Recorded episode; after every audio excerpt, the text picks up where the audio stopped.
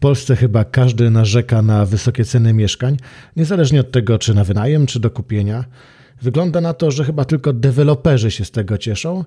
Chociaż akurat znowu deweloperzy to taka grupa, której ciężko dogodzić, nawet jeśli przed nimi władze miasta rozścielają czerwony dywan, jak na przykład w Krakowie, w którym mieszkam, to oni i tak narzekają, że źle, że ciężko. Więc nie skupiajmy się może na deweloperach, skupmy się na mieszkaniach. Czy mieszkania rzeczywiście muszą być tak drogie? Zapraszam na kolejny odcinek podcastu Wiedza nieoczywista o pieniądzach.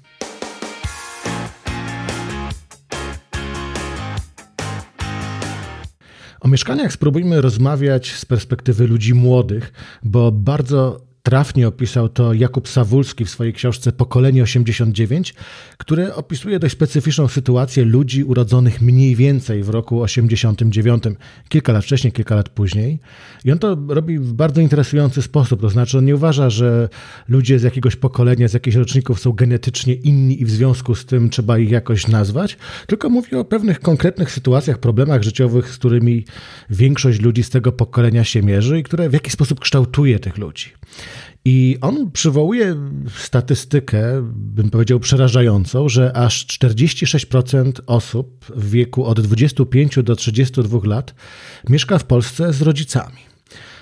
Ten odsetek jest gorszy, jest wyższy tylko w siedmiu innych państwach Unii Europejskiej, ale są też kraje, i to te, do których raczej aspirujemy, gdzie ten odsetek jest znacznie mniejszy, wynosi mniej niż 10%. Dania, Finlandia, Szwecja. Tam mniej niż 10%, u nas około 46%. I to powoduje, że często w mediach, zresztą Jakub Sawulski przytacza takie e, teksty, ci ludzie młodzi mieszkający z rodzicami są obrażani, że to są Piotrusie Pany, że oni nie chcą dorosnąć. Ja oczywiście nie będę wchodził w motywację, bo czasami jest to wybór zupełnie nieekonomiczny i tutaj nie ma w zasadzie powodów, żeby to komentować.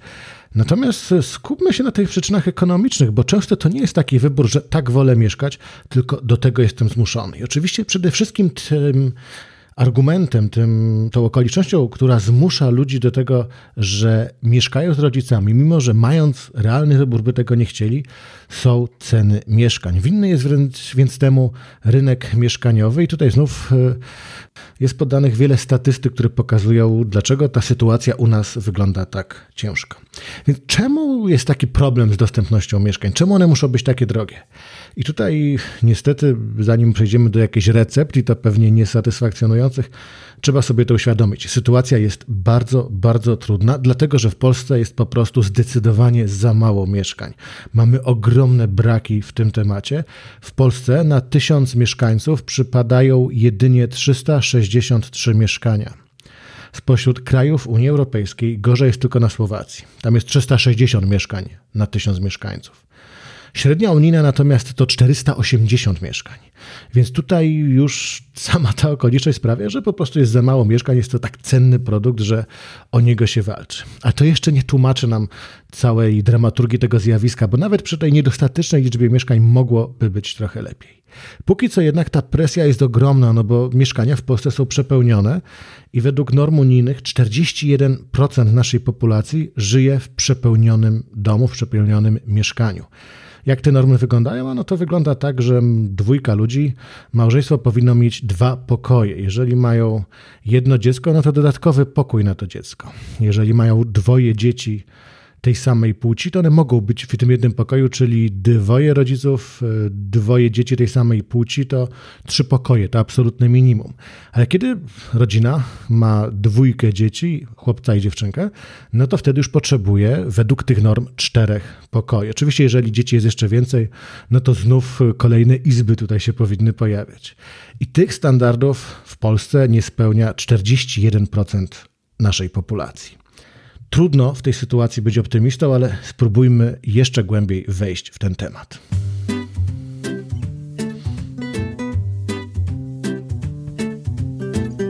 Czyli już zdecydowanie widzimy, że popyt przewyższa podaż. Podaż mieszkań bardzo mała, tylko 363 mieszkania na 1000 osób, a popyt ogromny, bo prawie połowa osób w Polsce żyje w mieszkaniach, które są przepełnione. Jakie są rozwiązania? Co można zrobić? Oczywiście można poprzestać tutaj na ogólnikach, że takie ucywilizowanie e, tego rynku by na pewno pomogło, ale jak to ucywilizować? Budować więcej, ułatwiać? Państwo może powinno zrobić coś bardziej atrakcyjnego, alternatywnego dla komercyjnych deweloperów. I tutaj rzeczywiście nie ma prostych rozwiązań. No na pewno budować więcej, ale jak budować więcej, skoro w Polsce pod zabudowę mieszkaniową jest przeznaczona ogromna e, część e, terenów, z tym nie ma żadnego problemu. Oczywiście te najbardziej atrakcyjne lokalizacje są ograniczone w naturalny sposób, ale jest gdzie budować i deweloperzy naprawdę budują jak chcą, gdzie chcą. Ci, którzy mają doświadczenie szczególnie dużych miast, ja mam szczególnie tutaj doświadczenie Krakowa, no to widzę, że deweloperzy nie wyglądają jakoś specjalnie na ograniczonych, takich, którzy musieliby spełniać jakieś surowe normy. W związku z tym, że jest tak ogromne sanie na te mieszkania, to budują byle co. Miasto nie stawia specjalnych wymogów i te byle jakie mieszkania sprzedają się za gigantyczne pieniądze, więc też nie mają jakiejś motywacji, żeby coś tutaj poprawiać. Więc być może budować więcej powinno państwo. I teoretycznie byłoby to dobre rozwiązanie, to byłaby pewna konkurencja, presja, Ktoś powie, że nieuczciwa konkurencja, bo państwo miałoby taką silniejszą pozycję, więc zmuszałoby deweloperów do tego, żeby bardziej się postarać albo obniżyć ceny. Natomiast jeżeli chcemy rozwiązać problem rynku mieszkaniowego, to byłoby to dobre rozwiązanie. Problem w tym, że już kolejnym władzom się to nie udaje, bo to jest bardzo trudne do przeprowadzenia, więc rozwiązanie dobre, tylko jeszcze jakoś nikt nie bardzo wpadł na pomysł, jak je wdrożyć w życie. Do tej pory chyba tylko Gierkowi jako tako się udało, natomiast od tego czasu państwowe budownictwo mieszkaniowe no to mówiąc delikatnie, nie ma zbyt wielu sukcesów. Z całą pewnością e, rozwiązaniem, choćby częściowym tego problemu byłoby to, żeby sprawić, że mieszkania nie będą przedmiotem inwestycji, bo e, Wiele osób kupuje mieszkania nie po to, żeby mieszkać w nich, tylko żeby gdzieś ulokować kapitał. I to jest teraz szczególnie popularne, kiedy stopy procentowe są bardzo niskie, więc na lokacie tak naprawdę płacimy, tracimy. E, tracimy i to sporo, inflacja jest wysoka, stopy procentowe niskie, więc no, trzeba gdzieś chociaż zabezpieczyć ten kapitał i za taką bezpieczną inwestycję uchodzą mieszkania.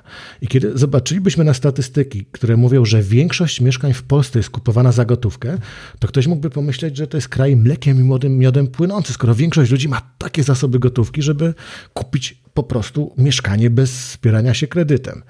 A to oczywiście błąd, bo to, że większość tych mieszkań się sprzedaje w ten sposób, nie znaczy, że większość ludzi na to stać. Po prostu są ludzie, którzy kupują dziesiątki mieszkań zupełnie po to, że w innych celach, nie po to, żeby w nich mieszkać, tylko inwestycyjnie, żeby zabezpieczyć kapitał. Więc y, jeżeli by się udało stworzyć takie regulacje, które utrudnią traktowanie tego konkretnego zasobu, który jest szczególny, który jest czymś podstawowym dla ludzi, żeby traktować to właśnie jako obchodzenie niskich stóp procentowych albo takie zabezpieczanie kapitału, to otworzyłoby to większe możliwości dla tych, którzy nie mają gotówki, którzy chcą kupić to mieszkanie po prostu dla zaspokojenia swoich potrzeb mieszkaniowych. I o ile jestem przeciwny takiemu regulowaniu, mówieniu, w co można, w co nie można inwestować, zniechęcaniu do jakichś form, no to tutaj sytuacja jest naprawdę wyjątkowa. To jest wyjątkowe dobro, wyjątkowy zasób, który rzeczywiście trzeba zrobić wszystko, żeby nie był przedmiotem y, właśnie inwestycji, tylko żeby był przedmiotem tego, co nam tak bardzo brakuje, czyli zaspokajania potrzeb mieszkaniowych. I wreszcie jest jeszcze trzeci pomysł, na który też zwraca uwagę Jakub Sawulski w pokoleniu 89. Otóż gdyby trochę ucywilizować rynek pracy na prowincji, to znaczy sprawić, żeby on był atrakcyjniejszy, i to można zrobić na różne sposoby, chociażby lokując tam inwestycje publiczne, chociażby trochę grzebiąc w kwestii inspekcji pracy, żeby przestrzegane były także na prowincji zasady kodeksu pracy, masa takich działań, które pewnie są dobrym tematem na inny odcinek, to to by sprawiło, że wiele osób chciałoby pracować poza dużymi miastami. A przecież właśnie problem bardzo wysokich cen mieszkań dotyczy głównie największych miast. W związku z tym ta presja na te ceny byłaby mniejsza, gdyby ludzie, którzy chcą mieszkać w mniejszych ośrodkach, mogli tam znaleźć satysfakcjonującą pracę, bo tam jednak te mieszkania są tańsze. Więc y, umożliwienie, ułatwienie znalezienia sensownej pracy na tak zwanej prowincji rozwiązałoby nam przynajmniej częściowo problem tych horrendalnie wysokich cen mieszkań.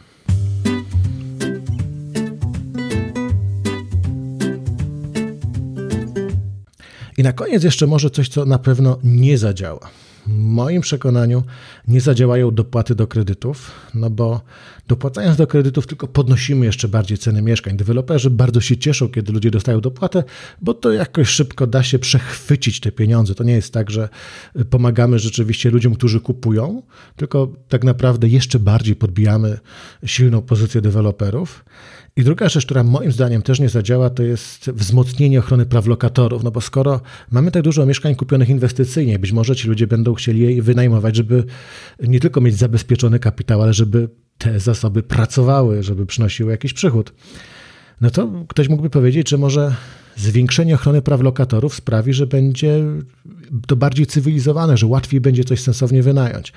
W moim przekonaniu efekt będzie jeszcze gorszy, że to będzie traktowane jako ryzyko, które trzeba uwzględnić w kalkulacji czynszu itd., tak itd. Tak Więc wzmacnianie praw lokatorów moim zdaniem też nie rozwiąże nam problemu mieszkaniowego w Polsce, tym bardziej, że w Polsce ta ochrona lokatorów jest już dość silna. W takim badaniu OECD, gdzie było dano pod uwagę 32 kraje, Polska była dość wysoko, bo tylko w dziewięciu krajach ta ochrona była silniejsza niż w Polsce, w 9 na 32 badane kraje. Więc tych zabiegów bym się nie chwytał. Te zabiegi moim zdaniem nie poprawiłyby sytuacji mieszkaniowej. Czyli nie ma jednego prostego sposobu na rozwiązanie tego problemu. No, gdyby był to politycy, już dawno by to zrobili, bo łatwe rozwiązania, które y, są odpowiedzią na tak poważny, realny problem, to byłoby coś, od czego by oni zaczynali. A tutaj nie wystarczy po prostu rzucić pieniądze, jak w niektórych programach społecznych, Tutaj sytuacja jest o wiele bardziej skomplikowana. To nie znaczy, że nie da się nic zrobić, ale na pewno nie da się nic zrobić szybko, dramatycznie. To wymaga wielu lat starań, więc znów politycy niekoniecznie są tym zainteresowani, no bo perspektywa najbliższych wyborów to jest to, co się dla nich liczy. Więc być może ta sytuacja będzie się nam powoli poprawiała, ale jeszcze niestety będzie pesymistycznie. Dość długo problem wysokich cen mieszkań, czy to na wynajem, czy to do kupienia, nie będzie rozwiązany. Wciąż będziemy musieli się z tym borykać. Wciąż wiele osób będzie żyło w mieszkaniach przepełnionych. Wciąż tych mieszkań mamy po prostu za mało. Więc to podstawowe prawo ekonomii tutaj działa. Popyt gigantyczny, podaż nie za wielka. Przynajmniej przejściowo te problemy będą, co oczywiście nie znaczy, że nie powinniśmy próbować ich łagodzić, bo kilka takich sposobów na to jest. To wszystko w tym odcinku. Bardzo dziękuję za uwagę. Bartłomiej Biga. Do usłyszenia wkrótce.